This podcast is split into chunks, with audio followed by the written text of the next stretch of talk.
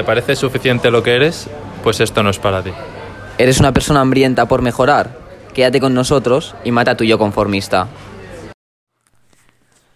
Pues bueno, hoy estoy aquí yo solito, hablando para vosotros, sin mi otro camarada.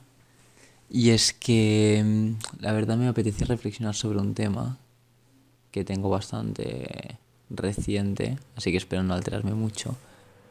Pero mm, quería hablar acerca de del descanso o de la desconexión de las amistades para centrarte en tus objetivos, en tus metas, en tu futuro profesional al final. Resulta que hace un tiempo escuché un podcast de Gustavo Vallejo de Secretos de Nombre Superior en el que hablaba que él para iniciar el negocio con el que empezó el tema del emprendimiento, lo que tuvo que hacer fue distanciarse de todos sus amigos durante unos dos años. O así, no recuerdo muy bien cuánto tiempo decía, pero hablaba de eso, de cómo pues se distanció de todos ellos. Y hubo algunos que lo pudieron entender y otros que no lo pudieron entender y se acabaron distanciando para siempre. Y justo ahora me encuentro en una situación muy parecida, en la que he llegado a un punto de inflexión en el que tengo tantas ocupaciones a nivel profesional que quiero desempeñar y tengo tan poco tiempo para mis amistades que he llegado al punto en el que tenía que responder cada día unas 4 o 5 llamadas de teléfono porque no tengo WhatsApp ni Instagram y la cosa es que pues eso, al final del día cuando tenía mi media hora para cenar y me apetecía ver algún vídeo de YouTube o de lo que fuera para descansar, pues me encontraba con la situación de que tenía que devolver todas estas llamadas. Y, y no me apetecía nada, porque era mi momento de descanso, de desconectar, porque después de cenar tenía que seguir con las criptomonedas, investigando y haciendo cosas. Entonces no me apetecía nada el hecho de tener que hacer llamadas, porque al final no iba a poder desconectar bien, no iba a poder como, pues eso, olvidarme de todo y, e ir a mi bola, y reducir el estrés y toda la carga que tenía. Entonces, claro, ha llegado un punto que, que es que no, no podía más, no podía más y tenía que, tenía que priorizar y tenía que o bien eh, reducir el tiempo de jugar a póker o de criptomonedas o de lo que leche sea o de mis amigos. Y he decidido, evidentemente, priorizar mi futuro a mis relaciones sociales. Entonces les he dicho a todos, les he llamado a todos, he dedicado pues tres cuartos de hora para arreglar esto, que al final es un tiempo que pierdo a corto plazo pero que lo gano en el largo. Y nada, he cogido la lista y he llamado a pues, los amigos más importantes, les he dicho que no me llamen, de, no me intenten contactar de ninguna forma, que voy a estar desapareció este nuevo aviso. Esto no implica que no quede con ellos personalmente, porque sí, no me importa pues decir una llamada que me digan, oye, quedamos tal día, tal hora. Perfecto, no hay problema. El problema está cuando me llaman para hablar, para hablar, contarme su día o que yo les cuente el mío. No tengo tiempo para eso. Da gracias que tengo tiempo para quedar contigo presencialmente. Que depende cómo, tendré que eliminarlo a algunas personas.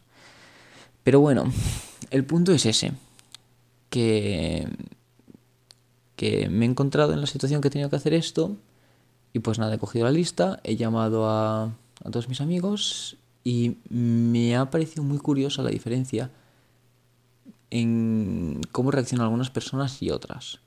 Y es que estando en la misma situación, diciéndole lo mismo a todos mis amigos, ha habido algunos que han sabido reaccionar de la forma que yo me esperaría de una persona adulta y de una persona que yo quiero tener cerca mío.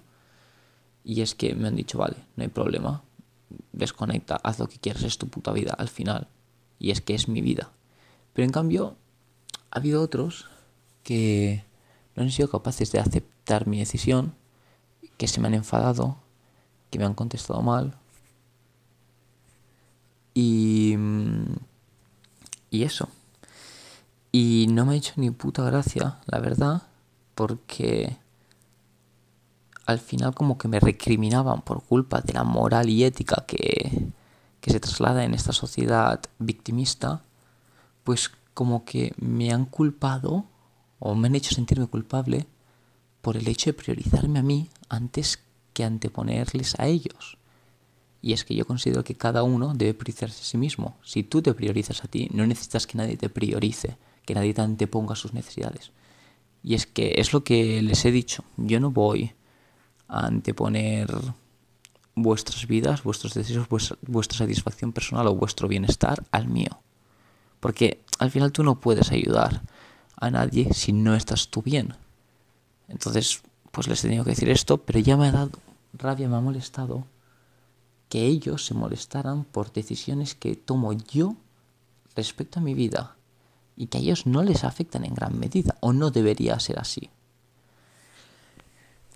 Entonces, el, este tipo de persona que, que me recriminaba el tomar esa decisión para mi propio bienestar y no me apoyaba cuando yo le había dejado claro que era algo que necesitaba, que necesitaba esta desconexión, que no podía más, pues es, son personas que no sé hasta qué punto las quiero tener cerca.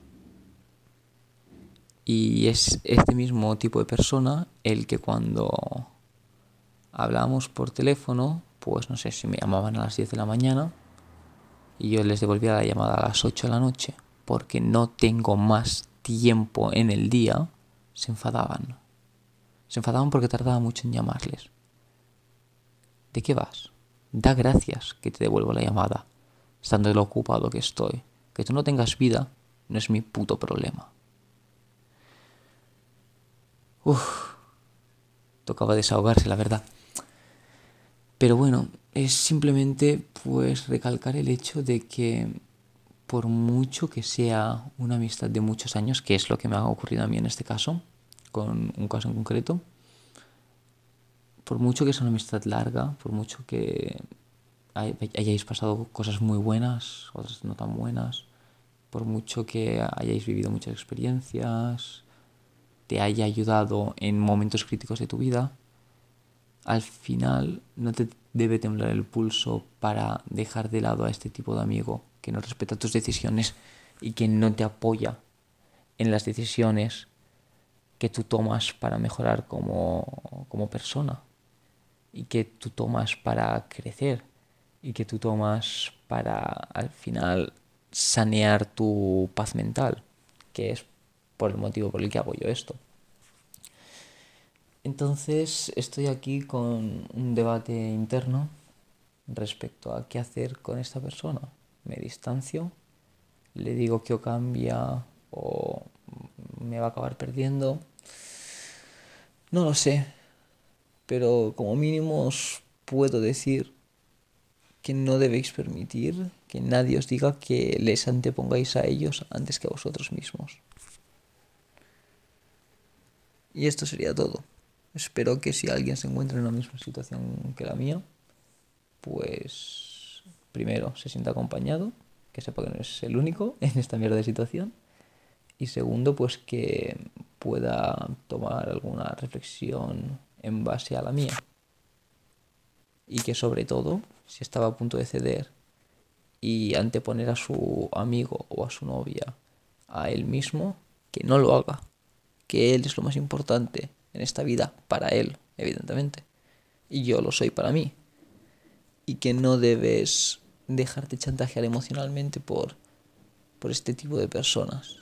Que al final lo que, lo que buscan es que satisfaga su dependencia hacia ti. Que vaya bien.